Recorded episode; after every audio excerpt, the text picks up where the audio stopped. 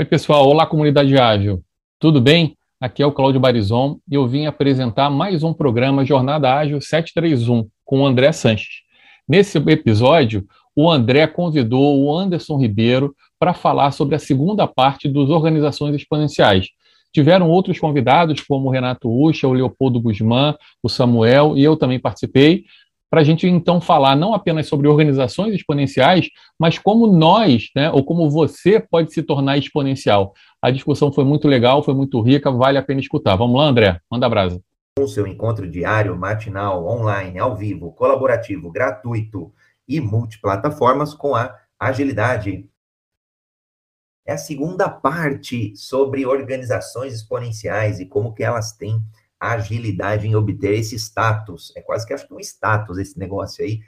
todas as organizações, em geral, vão buscar é, serem exponenciais, uma vez que a gente entende o conceito, uma vez que a gente entende esse, é, é esse caminho aí exponencial. Fizemos na quinta-feira passada, junto com Anderson Ribeiro, junto com Renato Ucho, Cláudio Barizon, prime a primeira parte, onde a gente falou é, aí das tecnologias, falou das características, e hoje a gente vai, deve tender a falar é, sobre o PTM, sobre esse propósito transformador massivo, sobre tecnologias disruptivas e por aí vai.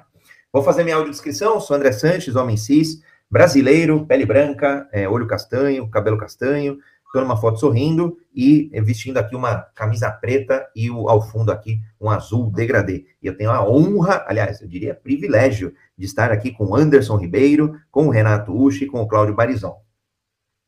Bom dia, gente. Meu nome é Anderson Ribeiro, é, homem cis, né? De pele morena clara, olho castanho claro. Na foto eu apareço com uma camisa branca e um paletó preto. Uso barba. E sou pai de duas crianças, casado e tutor de um cachorrinho chamado Bjorn, que eu adoro.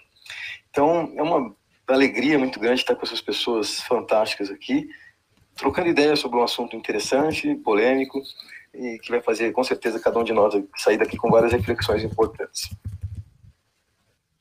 Legal, faço eu então. Bom dia, pessoal.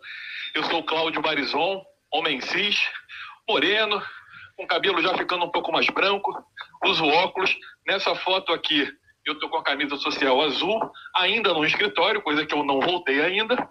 E é isso, gente. Vamos lá. O dia promete. Bom dia a todos.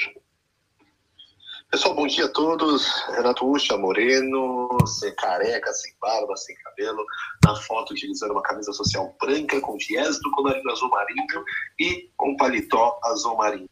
Bom, na quinta-feira passada a gente ficou aí com as provocações, né? Se fôssemos o, os executivos, por exemplo, da Nokia, será que a gente teria visto ali o movimento de outros players, como a Apple, por exemplo? Será que é fácil tomar uma decisão? Como que as tecnologias disruptivas elas é, podem ser usadas dentro da própria empresa, dentro da própria organização, mas também pela concorrência, e como que a gente muitas vezes não vai ver tais vantagens competitivas sendo desenvolvidas pela concorrência, ou às vezes os sinais ali não são tão claros, porque às vezes o tiro pode vir de algum qualquer outro lugar. Né?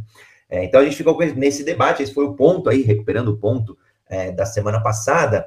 É, de fato, não é fácil, acho que é bem, bem complexo ali. É, acho que é, queria ouvir a opinião aqui do Anderson, do Cláudio, do Renatão, se fôssemos aí executivos dessas empresas, vendo outras empresas é, mais acelerando o pace, né? De repente, nós, uma organização mais linear, e aí a gente olha do lado ali alguém utilizando é, conceitos mais exponenciais. A gente muda a rota, não muda, fica do jeito que está, quais as complexidades, e aí a gente já parte aí para o nosso debate de hoje primeiro ponto que eu queria trazer aqui é o seguinte: não adianta a gente continuar fazendo o que a gente faz e esperar que o resultado seja diferente, né? Então, mudanças são sempre importantes e super bem-vindas. É, dizem aí que o analfabeto do presente não é mais aquele que não sabe usar computador, né? Diz que hoje o analfabeto uh, desse mundo VUCA, desse mundo burn que nós vivemos, é a pessoa que não sabe desaprender e reaprender. Então, eu deixo aí essa, esse temperinho para a gente começar o papo de hoje. Boa, Renato. Acho que é isso, cara. Renato falou uma coisa importante. Já dizia é, Peter Senge, né, para quem conhece, é um dos principais autores aí da corrente do pensamento sistêmico. É, ele tem um livro fantástico que eu adoro chamado A Quinta Disciplina, a organização que aprende. Né? E já tem um tempo que essa capability, né, essa capacidade, essa habilidade de aprendizado contínuo de entender como chama o Gartner, que não tem mais essa de antes, a gente pensava sempre assim. E ainda algumas empresas e o mercado, de certa forma, continuam pensando. Né? A gente fala em transformação digital, como se você saísse de uma determinada condição em relação à digitalização dos seus serviços, passasse por uma jornada, né, como uma borboleta que entra num casulo, e saísse dali uma borboleta digital. Né? Você, pronto, agora eu sou borboleta, eu vou voar. Estou pronto, não tem mais o que fazer, estou digitalizado. E essa não é uma verdade. Né? O que você passa é por um processo de evolução. Você se transforma no caminho, óbvio que sim. Mas a palavra transformação me remete a uma ideia de jornada com começo, meio e fim. E essa é uma jornada que não tem fim. Né? O Gartner deu uma, uma definição que eu acho fantástica, que é de continuous next. Então, as empresas agora então, estão procurando uh, de forma contínua a próxima fase onde elas vão conseguir uh, se modificarem para se tornarem perpétuas. Aquelas organizações que estão atentas aos sinais uh, de mudança no comportamento da sociedade, de evolução da tecnologia, e como conectar essas duas coisas para aproveitar as oportunidades que surgem a partir daí, são aquelas que vão se perpetuar. Né? Indo nessa linha, Anderson, eu não vi ainda, mas está em recém-lançamento, o pessoal da Startse ali, o Júnior Bornelli. É, já, já comprou? eles lançaram. Boa, boa. É, eu ainda não comprei, preciso comprar.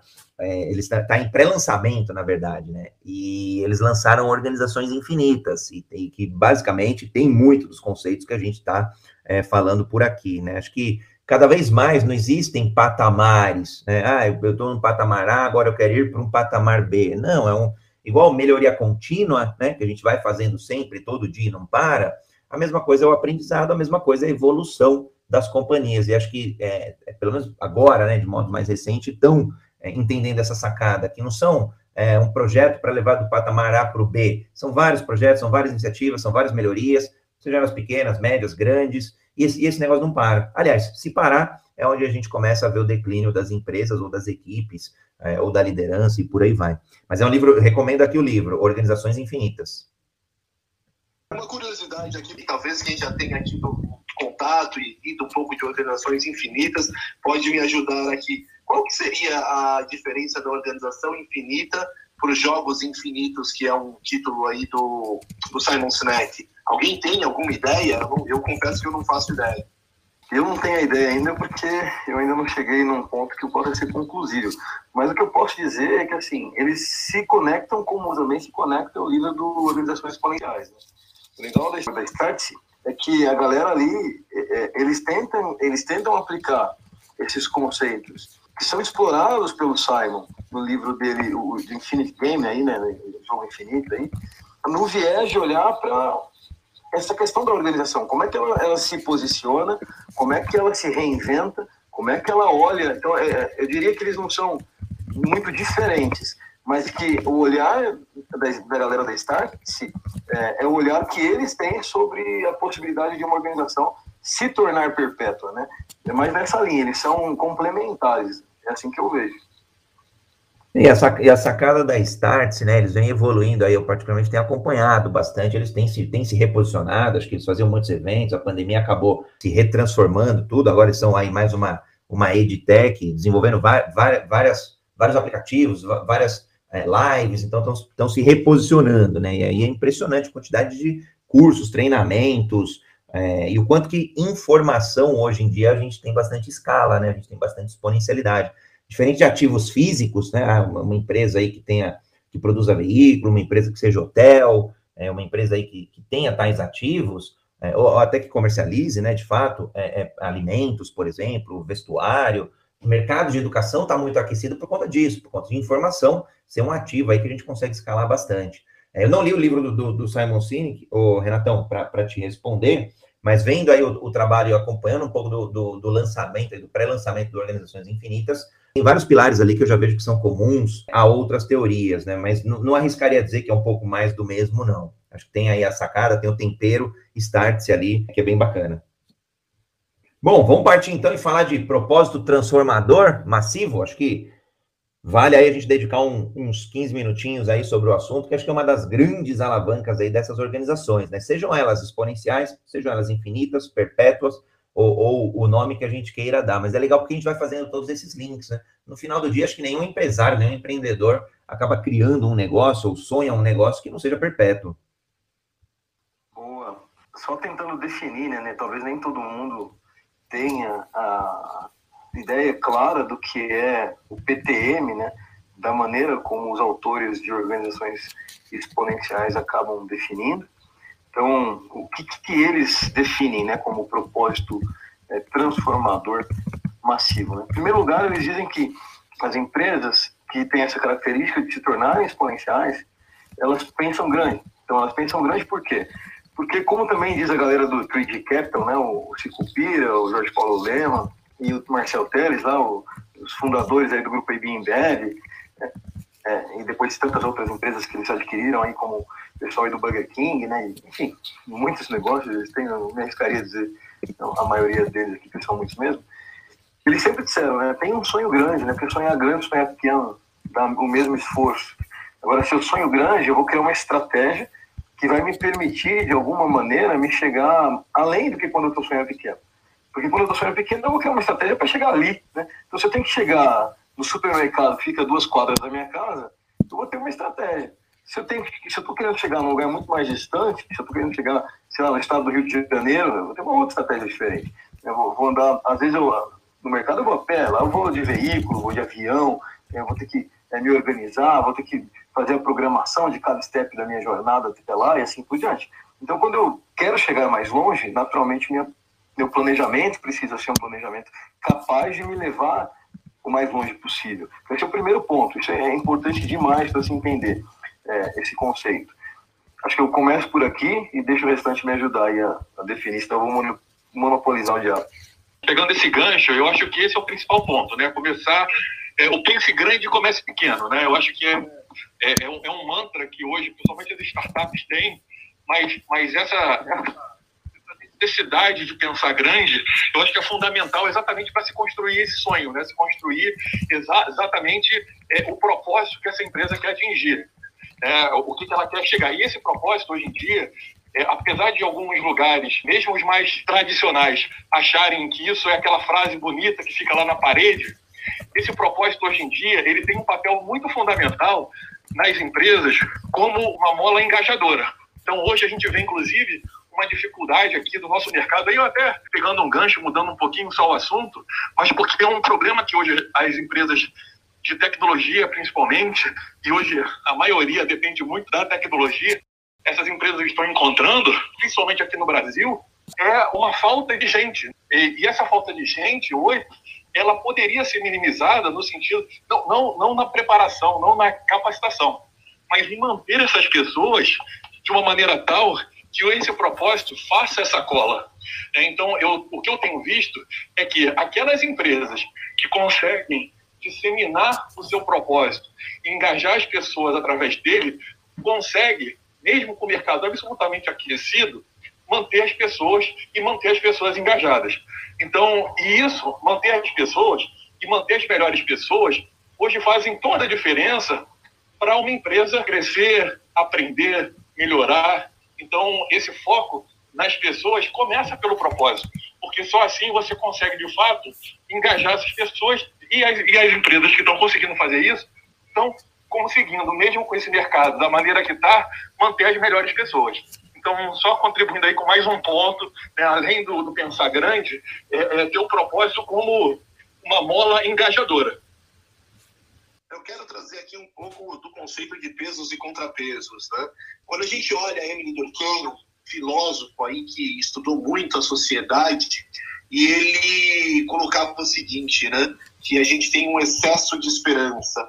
E esse excesso de esperança vem do quê? De eu olhar ali que o top 5, né? top 5 do mundo tá Apple, Alphabet, Microsoft, é, Amazon, Alphabet, é Google, né? E aí a gente cria esse, esse excesso de esperança de achar que, pô, é fácil. Né? Então é fácil eu trabalhar com uma tecnologia disruptiva, o, o digital, e eu vou chegar ali. E isso a gente tem que ficar muito atento, porque esse excesso de esperança, ele faz com que pareça fácil chegar a ser aquele 0,1% das empresas que um dia estarão no top 5 global, né? Então a gente tem que ter muito cuidado, porque quando a gente coloca esse excesso de esperança e a gente acha que é fácil ser esse 0,1% de empresas que estarão lá, a gente tem um efeito inverso que pode ser doloroso e chato e que pode fazer com que as pessoas e até mesmo as empresas em um determinado nível acredite que não estar no 0,1% que chega lá é sinônimo de fracasso. Vale a pena a gente lembrar que ExxonMobil, Walmart, Nestlé continua sendo top 20 das empresas globais. E assim, por mais que elas até tenham em algum nível da sua organização alguma iniciativa digital, elas não são empresas naturalmente digital, né? Então eu quero só trazer esse, esse, esse contrapeso aqui para a gente não criar esse excesso de esperança e achar que é tudo fácil, né? Achar que pensar grande vai obrigatoriamente me levar a ser grande. Óbvio, pensar grande deve sim favorecer que você chegue mais longe do que você pensasse pequeno, mas cuidado com a expectativa, né? Gerenciar a expectativa é muito importante nesse processo. Só para concluir esse ponto que o Renato falou, é, eu acho ele fundamental para as pessoas entenderem isso mesmo, né? não terem criar essa expectativa. Mas também, até fazendo um contraponto do contraponto, é que as empresas que pensam grande não necessariamente chegam lá. Mas provavelmente todas as, aquelas que chegaram lá pensaram grande. Né? Então é só para a gente também ter esse contraponto, que esse é um ponto de partida. Não quer dizer que o destino vai ser o mesmo mas ele é, uma, é um início importante que as pessoas precisam entender para que realmente consigam atingir patamares que elas não, não, não pensariam a princípio. Eu achei fantástico o contraponto do contraponto. Já está ficando mega avançada e mega profunda a discussão. Então, é o contraponto do contraponto do contraponto. O, o que eu acho, Renatão, é, lembrando, acho que é importante alinhar expectativas. Mas eu não sei, eu fiquei com a impressão de que se a gente criar como propósito uma empresa que vai chegar lá, é, isso deveria ser consequência e não o desejo. Quando eu olho o propósito, né, o PTM mesmo, como algo aspiracional, ah, quero organizar as informações do mundo, é o Google, legal. Se ele vai chegar lá ou não é outra história, né?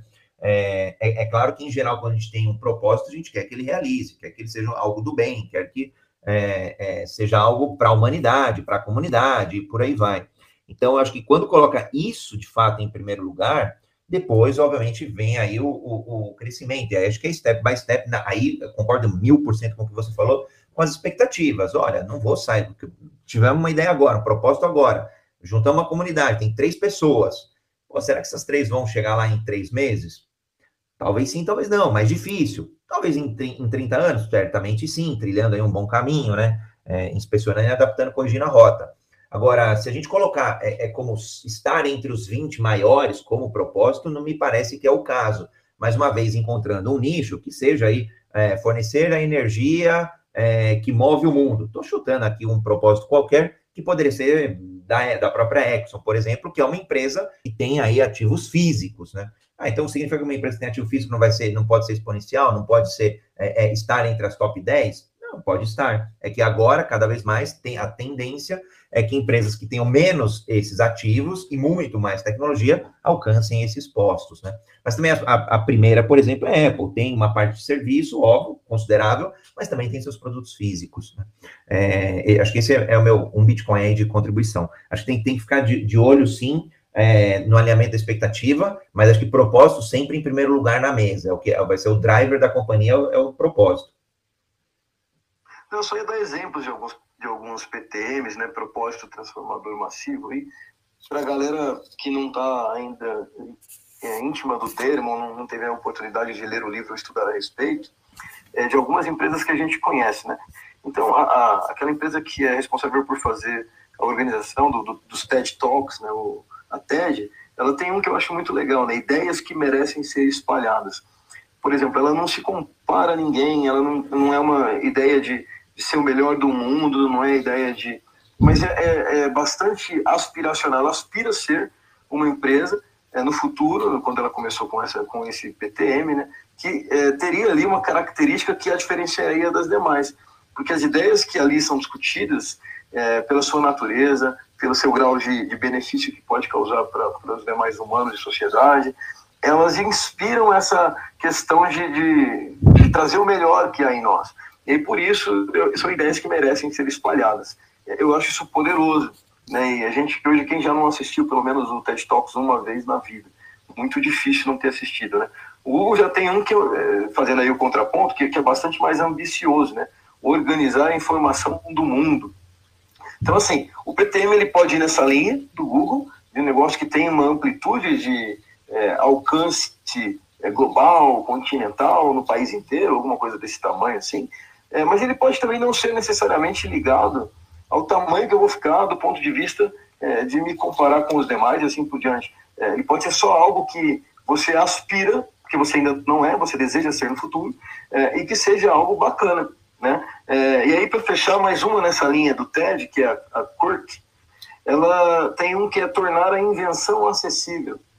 Eu não estou interessado assim, se necessariamente você é o maior do mundo, se vai ter concorrentes que vão ter uma fatia do mercado maior que eu ou não, mas eu quero cumprir essa, esse propósito de tornar a invenção acessível para as pessoas. Inventar coisas, é, usar a criatividade, resolver problemas por meio é, de novas invenções, tem que ser algo que não pode custar milhões de dólares né, sempre. Eu, eu preciso tra trazer uma maneira de fazer isso ser acessível. Então, assim, só para deixar em perspectiva que não precisa necessariamente pensar em algo que vá ser de alcance global ou algo que o valha para ser transformador e macio. Eu vou dar, vou dar um exemplo, Anderson. É, eu estou no Instituto Êxito de Empreendedorismo, né? Já faz dois anos. Então, o propósito dele é impactar um milhão de pessoas, um milhão de, de, de pessoas, isso, através do empreendedorismo, né? através de educação empreendedora, ou seja, levar empreendedorismo a um milhão de pessoas, brasileiras, majoritariamente, claro, o Instituto está posicionado aqui no Brasil. Depois, talvez, atingindo e vai atingir esse objetivo, talvez fique é, é algo maior ainda. Então, agora vamos impactar a América Latina, ou vamos impactar, sei lá, agora 10 milhões? Pô, chegamos em um, agora será que a gente chega em 10? Ah, acho que chega. E vou brincar aqui, pô, Jornada Ágil surgiu. Surgiu com um PTM de levar agilidade para todas as pessoas, empresas, independente do, do de, de, metodologia, cultura, mentalidade, ferramenta. Esse foi o propósito. Sei lá, só brincando um pouquinho aqui com, com o nosso fórum diário. É um propósito. Não, não necessariamente significa, ah, isso se torna o maior podcast do mundo. Não, talvez seja consequência. Ah, mas se torna o, o, sei lá, o fórum mais ouvido às 7 horas e 31 da manhã? Talvez sim. Assim, pouco importa, né? O importa é o propósito de levar agilidade. Eu quero, como vocês sabem, aí eu gosto do, negócio jogado dentro do campo, né? Eu sinto que o esporte acontece na arena, né? E aí eu quero provocar um pouquinho vocês aqui, que são os grandes especialistas aí nessa parte exponencial, olhando aqui para o Cláudio, para a Érica, para o Cedino, para o Juliano, para o Fernando, Priscila, Érico, Samuel, que estão aqui na sala conosco, é, é possível a gente ser exponencial com a nossa carreira? E se for, eu queria que a gente pudesse aqui pensar e tentar aqui fazer um brainstorm de como uma manicure que hoje começa né, é, comprando os esmaltes ali na Liberdade, para quem está aqui em São Paulo, e atendendo dentro de casa, na sala de casa, né, como é que essa pessoa, como é que essa manicure ou esse manicure, ele pode criar um propósito transformador massivo e levar esse propósito além da sala dela onde ela atende, onde ele atende, para transformar isso numa franquia e realmente transformar o mundo, a sociedade, a sua vida, o seu vilarejo e a sua vida. Sim, ó, parênteses. Posso Parênteses rápido, Claudião. Essa era uma pergunta que eu ia fazer mais para o final, Renatão. Olha como o jogo não é combinado mesmo. Muito boa, vamos responder sim, mas essa pergunta é incrível, cara. Eu tinha guardado ela mais para o finalzinho. Mas vamos lá, vai lá, Claudião. Não, eu vou, deixa eu pegar aqui até um exemplo meu mesmo, né? Até respondo aqui fragilidades e, e zero de problema relação a isso. Mas, assim, é, eu tive um aprendizado interessante nesse sentido. É, eu, até 2013, né, eu sempre vivi no mundo corporativo, saí para empreender. Em algum momento, tive uma startup. E nessa startup, obviamente, meu mundo mudou muito quando isso aconteceu. E eu sou uma pessoa, um dos meus sócios falava que assim, eu devia ter uma ONG, não uma startup, né? Que eu tinha muita dificuldade em, em fazer negócios melhor e tal, né? Então, assim, tinha e tenho ainda, né? A gente está aprendendo.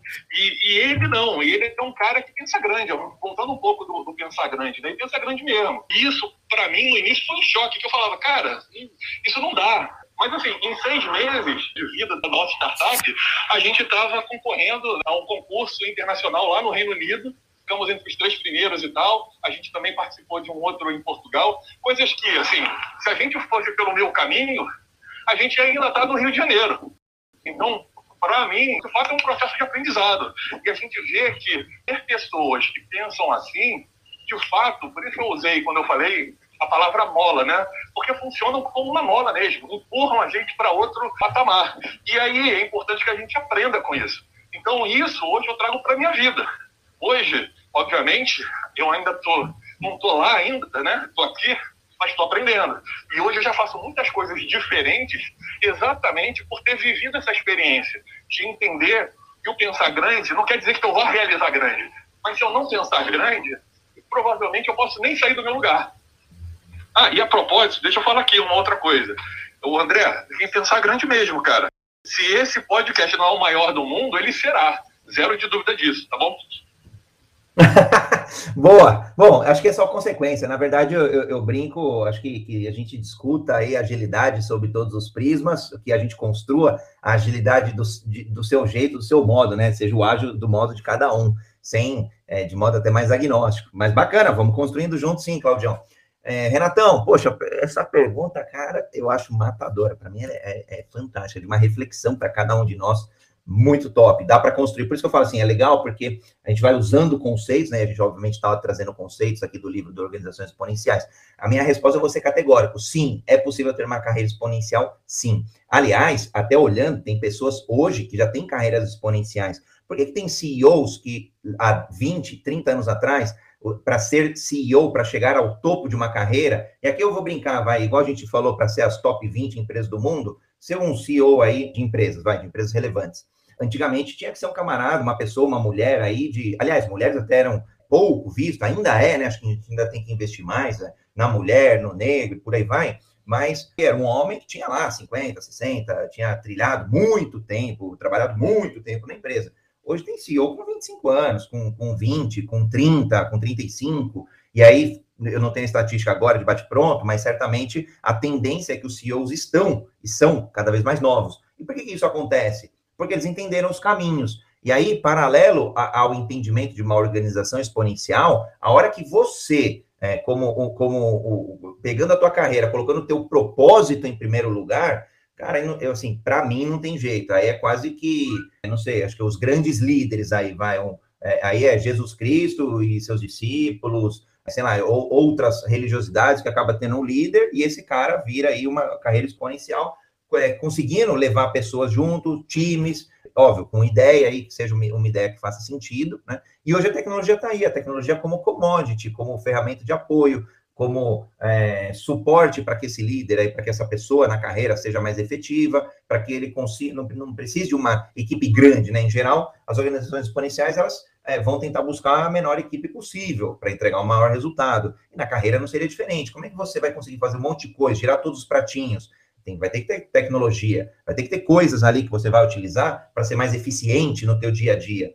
E com isso ali você vai é, ascender, né? Olhando aí carreira, estou olhando é, como ascender na carreira, tá? Então é possível? É possível, cara. Eu acredito. É, aliás, até falando de experiência própria, eu cheguei lá, cara. Eu fui CEO, cheguei. Era o que estava no meu plano quando eu estava na rua de terra brincando lá com 7, 8 anos de idade, com 12? Não, não era. Mas acabou acontecendo. Então, acho que é, hoje, né, falando de 2021, cara, com muita tecnologia, com muita informação, é, tá tudo aí, os caminhos estão aí, né? Com modelos, com métodos, tá tudo aí. Agora é só juntar, organizar Aí, obviamente, a gente vai falar de ser ágil, né? Então, ah, para ter uma carreira exponencial, você vai ter que ser ágil, você vai ter que inspecionar e se adaptar, você vai ter que buscar as oportunidades, você vai ter que olhar é, em algum momento e querer se desapegar de uma oportunidade porque outra é melhor, né? É como se fosse um, um, um como se as oportunidades de carreira fossem é, o teu portfólio, o teu portfólio de vida, e cada projeto é uma oportunidade. Você vai fazendo o valuation de cada um deles e vai eventualmente é, trocando-se à medida que faça sentido, né? O Leopoldo acho que pediu a palavra aí também, o Anderson também. Pode, pode falar, Anderson, e na sequência a gente abre para o Leopoldo. Eu queria só dar um exemplo legal é, de, uma, de uma, uma mulher que eu admiro bastante. Eu conheci até através, é, sem fazer merchan, mas através da plataforma lá do Flávio Augusto, meusucesso.com. Ele tem vários casos desses que o Renato tocou no, né, no assunto de pessoas que conseguiram, através da sua profissão, é, resultados né, que foram exponenciais. É, e no caso da Carla, ela tem também, né, eu tinha também um PTM. Essa Carla Sarni, ela é a fundadora de uma rede chamada Sorridentes. E ela vem de uma família hiper humilde, assim. Então, é, é, é o sonho dela era trabalhar como dentista, ser dentista. E aí, tipo, para poder pagar a faculdade dela, ela vendia, na época, roupa, né? Pegava roupa no braço, vendia na faculdade e tal. E ela, quando começou a trabalhar, né, por várias razões, vinha de, de uma região humilde também, estava com dificuldade de acesso a alguns empregos. Cara, ela conseguiu uma oportunidade numa, numa clínica que não era nem de um cara que era dentista, um cara que era investidor, de certa forma. Ele comprou a sala, montou e alugava para os dentistas, né? Mas estava caindo aos pedaços. E ela começou a atender ali, é, arrendando a sala e pagando para ele né, um dinheiro por mês, é, mas atendia pessoas de baixa renda.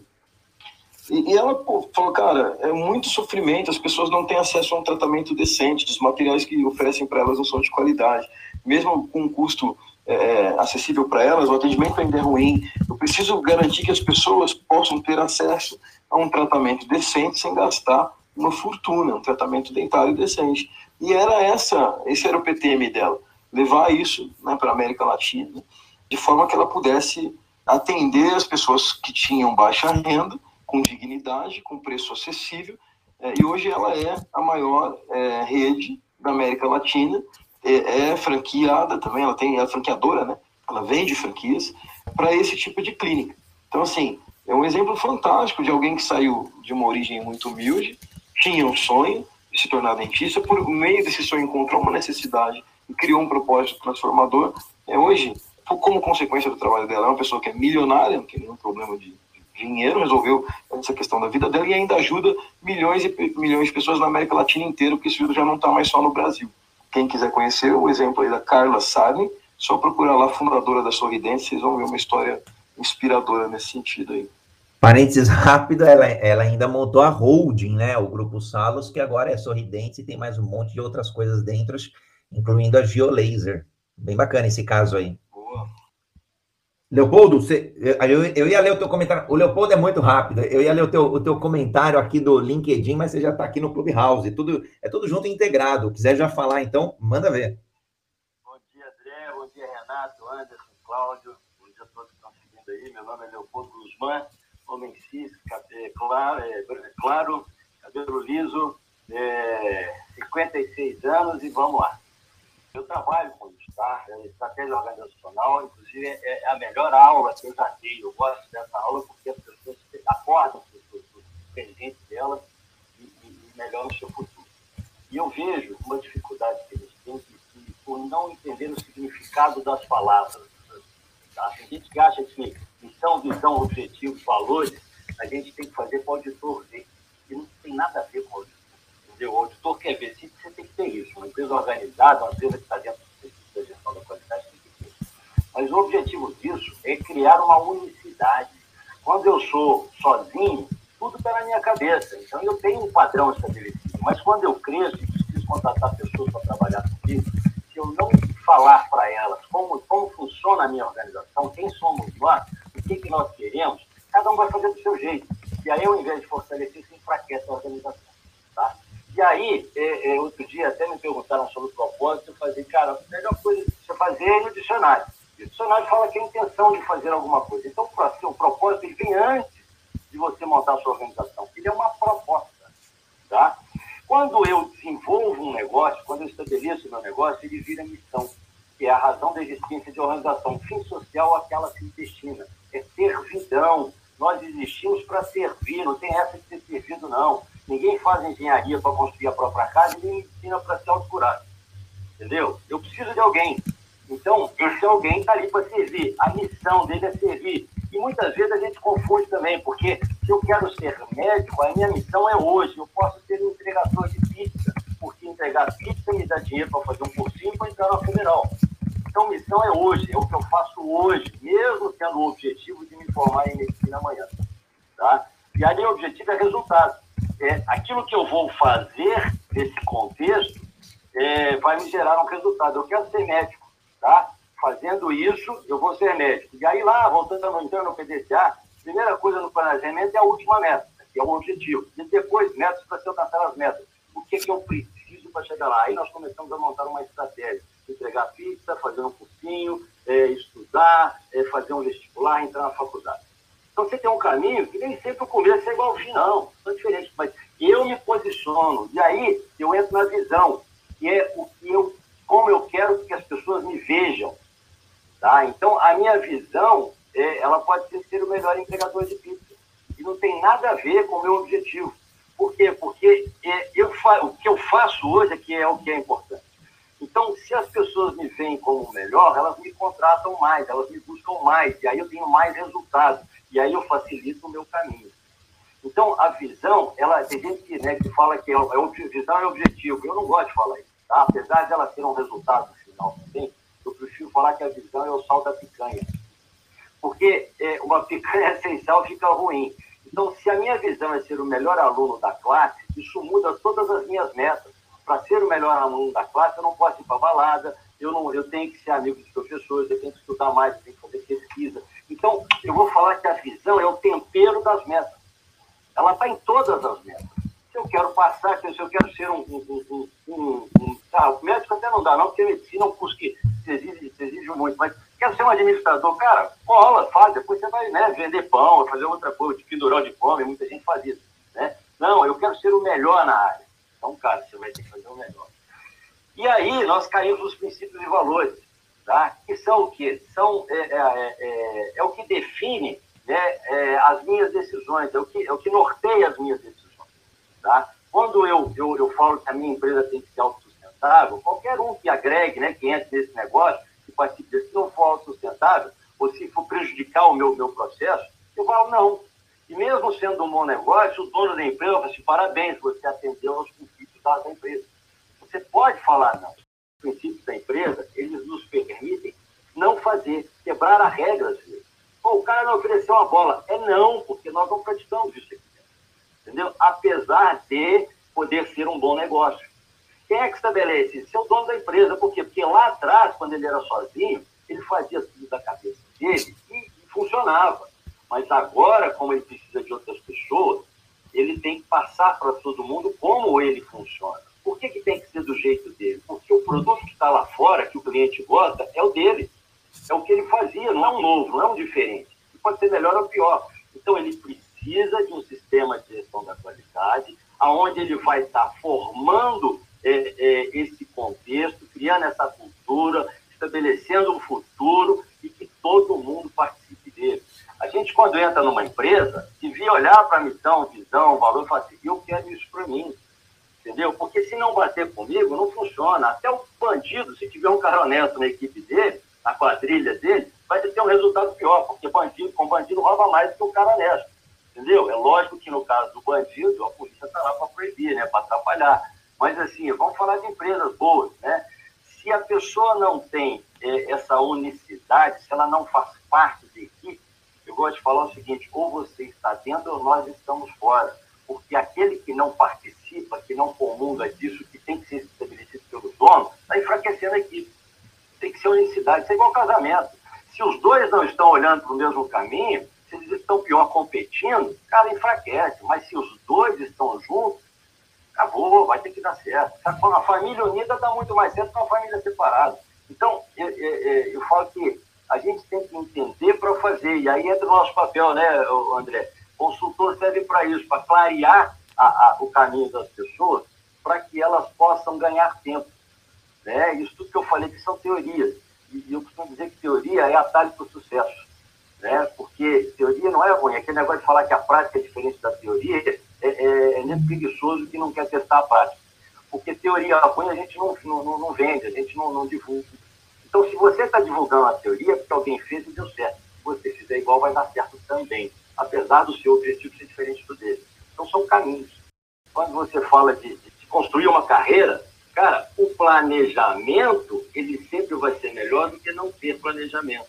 Quando você tem um planejamento, você tem um caminho a ser seguido. E eh, acho que foi Oscar Niemeyer que falou que projeto é tudo aquilo que a gente não executa na íntegra. Com certeza, você vai fazer uma, uma, uma adaptação mas fazer uma adaptação é muito melhor, muito mais econômico, muito mais fácil do que você ter que fazer um projeto inteiro. Então, se você não tem o seu roteiro, você está solto, né? E, e, e aí, só para fechar, é, se você não tem roteiro, você depende da sorte, que é um encontro de oportunidade com a capacidade. Só que quem tem planejamento, antevê o futuro, se prepara para ele, e, e melhor, quando você tem metas estabelecidas, você está colocando na sua cabeça o parâmetro necessário para você perceber as oportunidades, porque ninguém cria oportunidade. A gente cria oportunidade para o outro, para nós não. Oportunidade a vida que dá. Então, se você, é, exemplo disso, quando a gente está grávido, né, e o homem engravida também, porque a mulher engravidou, está tá participando disso, você começa a perceber é, mulheres grávidas na rua. Quando você compra um carro, você começa a perceber carros iguais ao seu na rua. Por quê? Eles já estavam lá, mas você não tinha o parâmetro na cabeça. Estabelecer metas é se permitir perceber as, as oportunidades que o mundo te traz, mas que você não perceberia se isso não fosse. Bom, depois o Leopoldo colocar esse sal grosso aí na picanha, eu só posso colocar essa picanha na brasa aí e garantir um bom churrasco, né? Mas eu quero trazer aqui algumas visões. Primeiro, o Leopoldo falou aí que é, o ladrão, quando tem gente honesta no time, não consegue roubar tão bem, né? Eu não sei porque ele veio assim uma imagem dos ministérios aí nos nossos últimos governos, né? E faz muito sentido para mim. Mas eu queria abrir uma licença poética aqui pelo seguinte: teoria é atalho para o sucesso, sim, mas cuidado, porque a teoria ela surgiu em cima de um problema e ela resolveu um problema específico tenha certeza de que você está procurando a solução para o mesmo problema. Eu vejo muitas vezes a pessoa tomando remédio para doença errada.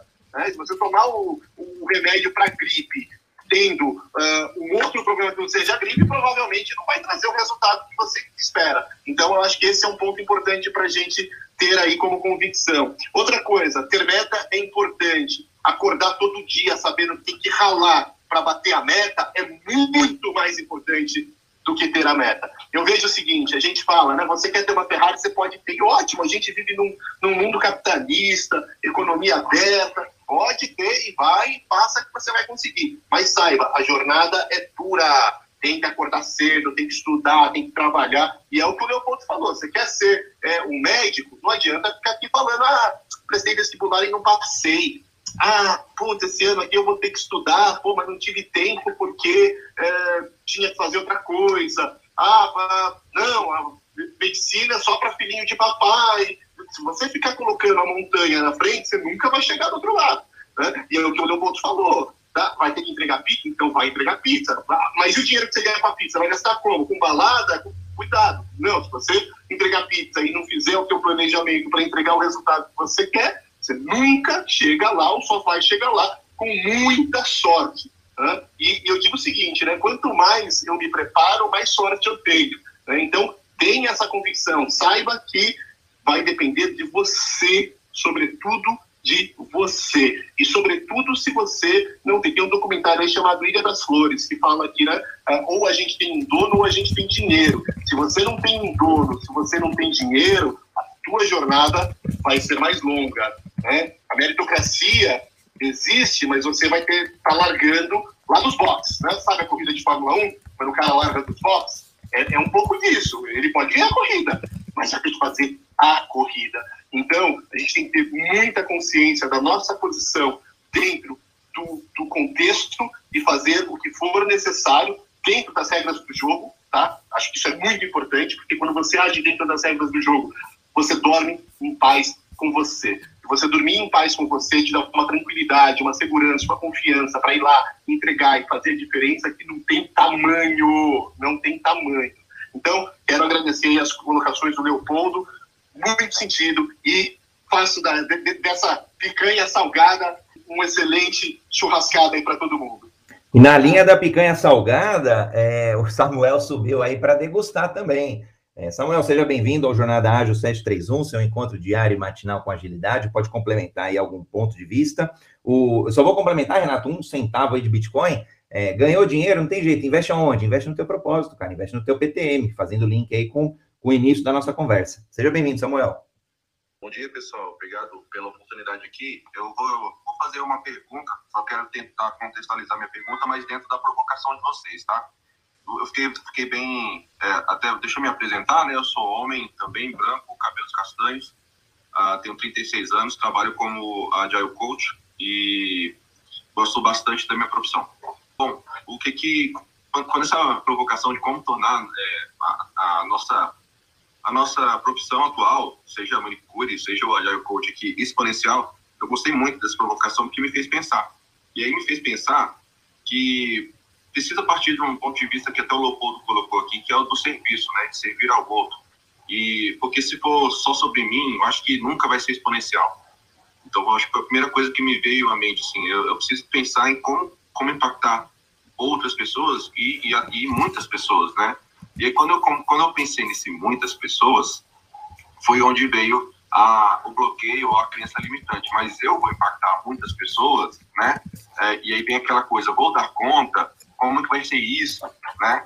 E, e um ponto que me veio, é, sempre me vem à mente, até por ter sofrido, é, sofrido não, vivido em algumas, algumas, algumas ah, questões anteriores, algumas experiências anteriores, dificuldade de tornar, é, de fazer um equilíbrio entre a vida profissional e a vida pessoal, e ainda que não tenha atingido é, o cargo de CEO de uma companhia, já senti bastante essa dificuldade, é um ponto que pega bastante para mim. É, pensar nisso, eu acho que outras pessoas também, talvez aqui na sala, tenham, é, possam ter familiaridade com, com, essas, com esses anseios aqui. Então, é, nessa linha é que eu queria, de repente, ouvir a opinião de vocês que já, é, que já escalaram isso, as suas opções, já escalaram os seus propósitos pessoais, para entender um pouco como que a gente pode quebrar esses, esses pensamentos e ir além, né? Então, eu quero, quero, acho que faz muito sentido ser exponencial, faz muito sentido querer atingir a vida de outras pessoas e, e, isso ser cada vez mais exponencial. E como que a gente quebra essas crenças aqui na nossa cabeça? Boa pergunta, Samuel. Muito bom. É, eu, já, eu passei por isso em algum momento, onde são as, algumas crenças limitantes. E para mim, no final do dia, quando eu entendi que a gente merece sim ter sucesso, merece ser feliz e que o outro merece, às vezes, o pouco do que a gente tem, mas que para ele é muito, para mim, André, foi muito, foi, é, foi, game changer, assim, mudou radicalmente minha carreira, é, eu consegui aí sim impactar muito mais pessoas e eu via que não era sobre o André, mas era a contribuição que o André conseguia dar para o mundo. Agora, em que forma? Poderia ser qualquer uma, quando eu dei aula como professor, por exemplo, é, como líder de alguma equipe, ou, ou, até, sei lá, discutindo estratégia de uma empresa, o, o, o, depois o caminho, para mim, ele, não é que ele é irrelevante, mas é, o como, né? O como, para mim, ficou meio natural, assim. Agora, de fato, em algum momento, às vezes a gente tem esse, essa, essa crença mesmo, ou até é, a gente duvida da nossa capacidade. Não é sobre, será que eu sou capaz de impactar um milhão? Tá, talvez sozinho em algum momento consiga, mas Será que é gostoso? Será que não é gostoso chegar lá com mais pessoas? Será que não é gostoso chegar lá é, com, com, com, parceiros, com uma equipe, com sócios, seja lá o que você vai trilhar na sua carreira, né? Se for uma carreira mais empreendedora, por exemplo, ou até se for uma carreira seletista, por exemplo. É, será que não é legal integrar um time aí, poxa, que está é, numa, numa, companhia bacana, com valores congruentes, é, todo mundo com propósito aí, é, conjunto. Então, acho que não, não tem certo não tem errado, mas acho que a dica aí, um centavo de Bitcoin, em algum momento eu consegui falar, olha, isso daqui, acho que as pessoas, eu, eu não posso ser egoísta desse pouquinho de conhecimento que eu tenho, não levar para o outro. E aí o restante foi só consequência. Mas vou deixar aberto aqui para os demais fazerem aí as contribuições de, de exponencialidade na carreira. André, sua fala me levou num ditado que todo mundo já conhece, né? Sozinhos vamos mais rápido, juntos mais longe. Então, agregar pessoas é o melhor caminho. É, respondendo o Samuel aí, aí eu vou, vou, citar também um cara é muito famoso, tal de, de é que chama Salomão, né, o homem mais rico de todos os tempos, né, e aproveitando para falar que ganhar dinheiro não é pecado, né, você falou de crença, né, ele pediu sabedoria para Deus. E ele não ganhou dinheiro porque botava preço no trabalho dele. Ele servia aos reis da época, dando, dando é, dicas, dando sugestões. Em gratidão, ele recebia ouro e prata ele foi o homem mais rico de todos os tempos. Uma vez eu estava numa célula, nós fizemos a conversão do dinheiro da época de hoje, e a fortuna dele era muito mais que Bill Gates, que todo mundo. Então, então, não é pecado, não. É, e a, é, é, eu até gosto de falar que lucro, quando é objetivo, falta, quando é consequência, sobra. Ele sobrou muito, porque, porque era gratidão que as pessoas traziam. Então, a nossa preocupação tem que ser em servir bem o outro. Eu, eu, eu mudei minha carreira, né? Falando até do assunto aqui, eu mudei minha carreira, porque eu era consultor e eu estou investindo mais em palestras seguinte: você quer ser um bom palestrante, mude a vida do outro. Transforme a vida de quem está na sua frente. Entendeu? Porque você faça para ele, não faça para você. Você tem que falar bonito, você tem que fazer diferente, você tem que, que transformar mesmo. Né? Aí, é, é, voltando lá no Renato, né, o Renato fez uma contribuição muito bacana, porque plano de ação sem ação não é plano de ação, né? é decoração. Né? Então, a gente tem que ter atitude. Né? E aí eu gosto de falar que é, é a melhor receita para curar uma gripe não é o remédio. É vitamina C, casa de galinha em cama. Né? Por quê? Porque nada se faz sozinho. Quando a gente é, pensa em coisas que não desenvolve, não, não busca o, o melhor, né? aquilo que é mais importante, é, isso acontece em reuniões, o cara chega e começa a desenvolver o assunto dele, o outro chega e desenvolve o assunto dele, e aí a gente fica em dois assuntos que podem não ser os mais importantes, e perde tempo. Tá? O ideal é, antes de tudo, fazer um brainstorm, usar uma teoria, usar uma técnica, porque aí nós vamos encontrar o maior número de problemas ou causas daquele problema, né? vamos fazer uma análise de cada um deles e no final nós vamos ter os melhores para discutir. Tudo que você fizer com método é melhor. Einstein falava que falta de tempo é desculpa de quem perde tempo por, por corrigir a, a, a, falta, né, por não ter, não ter planejamento, um negócio assim.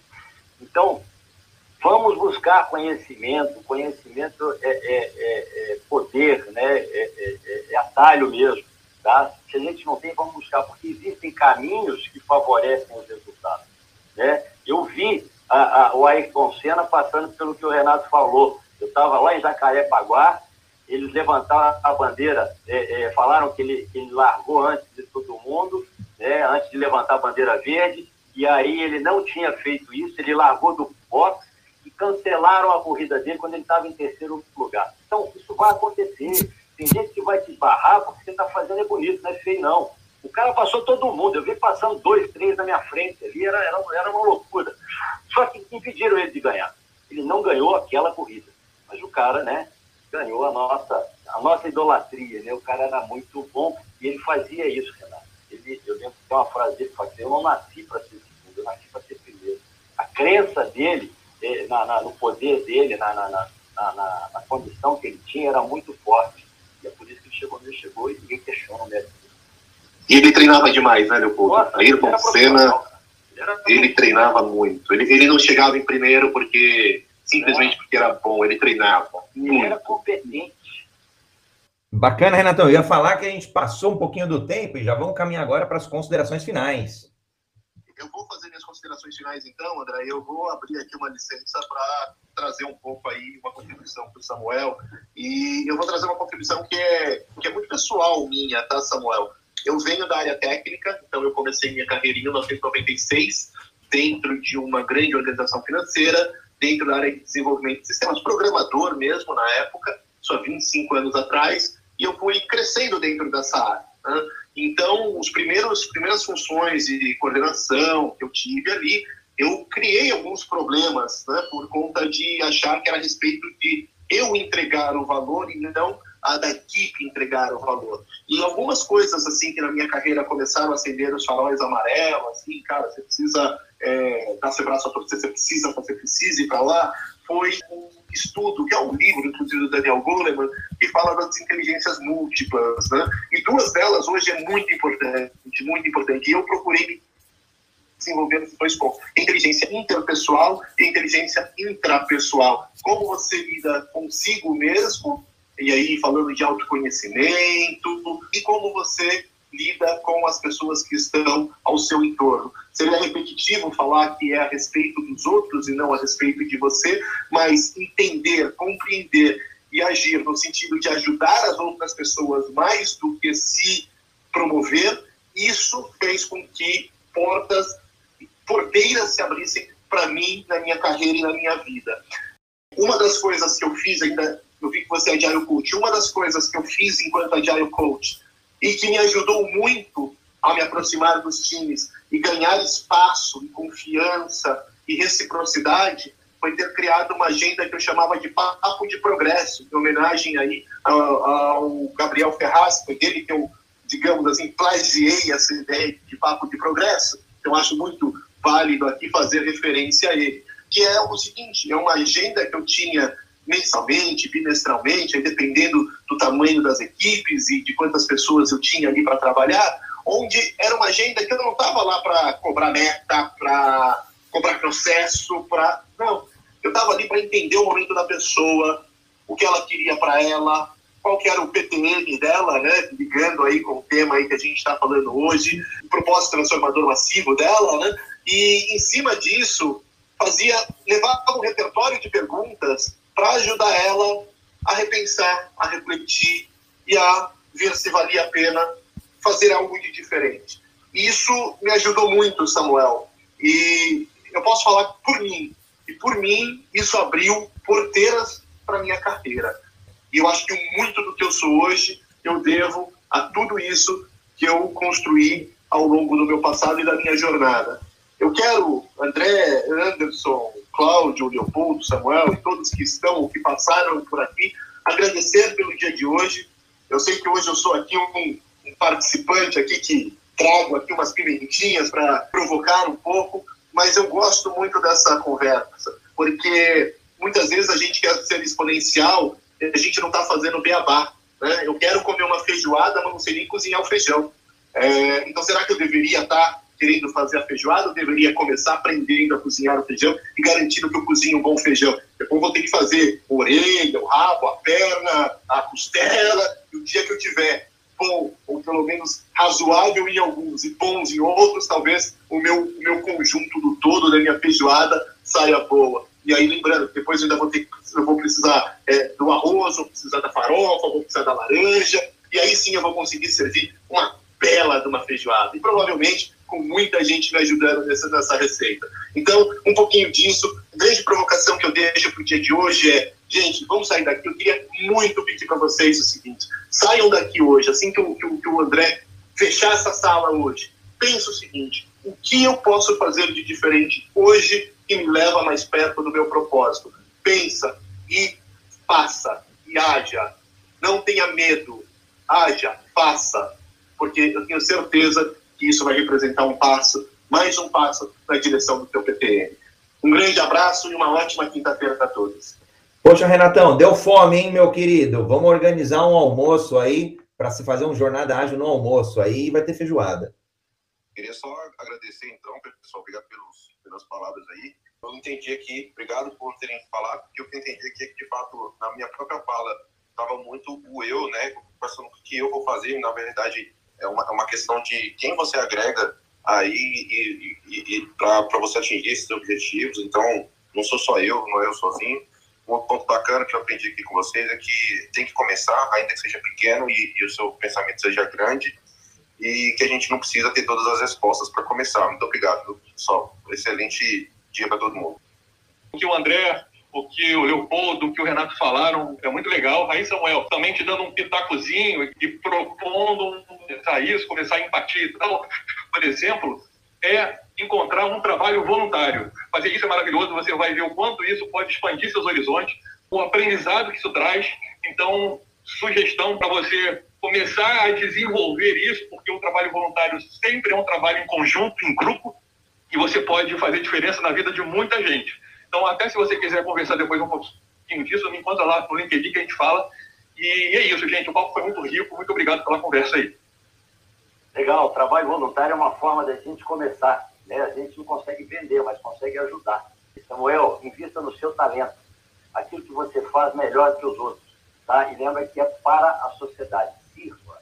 Faça o seu, seu talento ser um facilitador da vida do outro, promover a vida do outro. Porque tem que dar certo. Vai demorar um pouquinho Alguém pode mandar separar, deixar de né, impedir que você ganhe a corrida, mas o que é seu é seu, cara. Se você estiver fazendo bem feito, não tem como as pessoas não gostarem. É uma dica que eu, que eu, que eu estou aplicando é a internet, cara. A internet é democrática. É, no, no, na empresa, na organização, em algum lugar específico, você pode ser cortado, mas aqui não. Se você é bom, você aparece. Entendeu? Não tem como alguém te tirar. Tá? Então, invista no seu talento, faça o que você sabe e, e acredite que vai dar certo. Obrigado, André. Obrigado, Renato, Anderson, Cláudio, Samuel. Obrigado a todos. É muito bom participar disso aqui. Grande abraço. Bom, fantástico. Em primeiro lugar, agradecer a todos vocês, porque cada vez que estou aqui eu aprendo bastante também. Então, pegando aí o gancho do que disse o próprio Samuel, em um pedaço da fala dele, depois o Renato e, e o Leopoldo, juntando três pedaços dessas três falas, né? e de certa forma até o que o Cláudio falou, é quando a gente fala, pô, como é que eu posso tornar é, exponencial o impacto que eu gero na sociedade? O Samuel falou sobre servir lá no começo, preciso entender que é sobre servir os outros. Então vamos conectar essa primeira parte, servir. É, o Cláudio falou sobre trabalho voluntário. É, e o Renato falou sobre agir, que aí é, é fantástico, né? Não adianta ter um monte de. É, isso é para mim, de uma lição para mim em muitos aspectos. Não adianta você ter uma série de boas intenções, e é uma frase que comenta que o, boas intenções o inferno está cheio, né? e de você não agir. Então, assim, se eu entendo que servir é o caminho para que eu consiga gerar no outro, como também disse o Leopoldo, uma transformação, um resultado, e que ele, de alguma forma, né, lembrando Salomão, por gratidão, vai me devolver, de alguma forma, esse resultado que eu gerei nele de impacto positivo. Então, eu já tenho essa consequência. Claudião falou sobre trabalho voluntário, e o Renato falou sobre agir, e o Leopoldo sobre o poder da internet. Por exemplo, se você tem um conhecimento que você domina, você pode palestrar né, num evento onde você vai com um palestrante gratuito lá, expor seu conhecimento, vai ajudar pessoas que estão buscando esse conhecimento. Você pode fazer é, vídeos no YouTube explicando um tema que você gosta, que vai ajudar alguém a entender melhor aquele conceito. Tem pessoas que só vivem disso, inclusive, né? youtubers famosos e tal. Você pode é, se associar a uma comunidade como essa aqui, por exemplo, é uma comunidade. De certa forma, isso é um trabalho voluntário. As pessoas que aqui estão, elas aprendem, elas ensinam, elas é, saem daqui melhores do que entraram, pelo menos essa é a expectativa, eu pelo menos saio. É, e tudo isso está conectado. Então, à medida em que você consegue é, entender o que está acontecendo, você já está tornando a sua ação exponencial. Entendeu? Então, assim, a gente mistifica, às vezes, um pouco as coisas. É, uma coisa é ganhar notoriedade, o seu nome ser um nome de destaque, que é também algo que é consequência, o Leopoldo disse isso também, né? Ele falou, aquele que busca o lucro como objetivo vai faltar, aquele que o tem como consequência vai sobrar. Então, a partir do momento que você entender que você, seguindo aquilo que você faz de melhor, outro ponto que o Leopoldo colocou, e você usando isso a seu favor para beneficiar a vida das pessoas, o restante vai acontecer, cara. É só questão de tempo e disciplina, como faz o André todo dia aqui, às 7h31, né, o André, o André vai ser beatificado aqui em algum momento pela agilidade, porque Jesus, que disciplina tem o André, cara. Mas é isso, galera. Obrigado pela oportunidade. Um abraço, um ótimo dia a todos. Gratidão, gratidão aí as palavras, Anderson, Claudião também, óbvio, Samuel, esteja por aqui. No final do dia, acho que vocês é, fizeram aí o complemento mesmo. A gente está aqui para servir todos os dias, às 7h31 da manhã, levando agilidade, levando ágil para quem precise e debatendo, construindo, evoluindo, trocando, né? Então, por isso que acho que é, acaba sendo muito rico. É um trabalho voluntário, fato, ninguém é remunerado por isso, mas mais do que isso, é, aliás, eu acho que eu, eu, eu às vezes eu brinco, eu acho que eu devia pagar por isso, porque foi por aqui, por exemplo, que eu conheci muitas das pessoas que estão exatamente aqui, o Renato, o Anderson, o Cláudio, o Leopoldo, a Raquel, e mais, sei lá, estaria 30 pessoas tranquilamente, através do Jornada Ágil, eu tive o privilégio de conhecer. Mas eu fiz isso, Samuel. Eu fui para a ação. Eu fui para a ação, tinha um desejo e todo dia essa ação, esse esse propósito meu, né, do André, ele é latente de levar agilidade, porque para mim foi fundamental e sempre foi. É, ela salvou vida, salvou vida do meu filho. Ela me ajudou na carreira, onde eu, em vários lugares que eu nunca imaginei, a estar fora do país, enfim. E, e, acho que no final do dia é, é uma grande, é um grande, uma grande mola propulsora de pessoas, de empresas e de equipes. Então é nisso que eu acredito, acho que e fica muito rico, muito muito bacana essa troca. Então o convite aqui eu vou brincar, o convite é esteja com a gente, é, você participe desse trabalho voluntário aí, desse trabalho ágil que a gente faz e, e sirva os outros. O restante é só consequência. Bom, agradeço a todos aqui. Beijos e abraços a todos. Com um propósito, que seja um propósito de servir, seja um propósito massivo de servir cada vez mais pessoas. E até amanhã, no Jornada Ágil 731, seu encontro diário e matinal com agilidade. Beijos e abraços!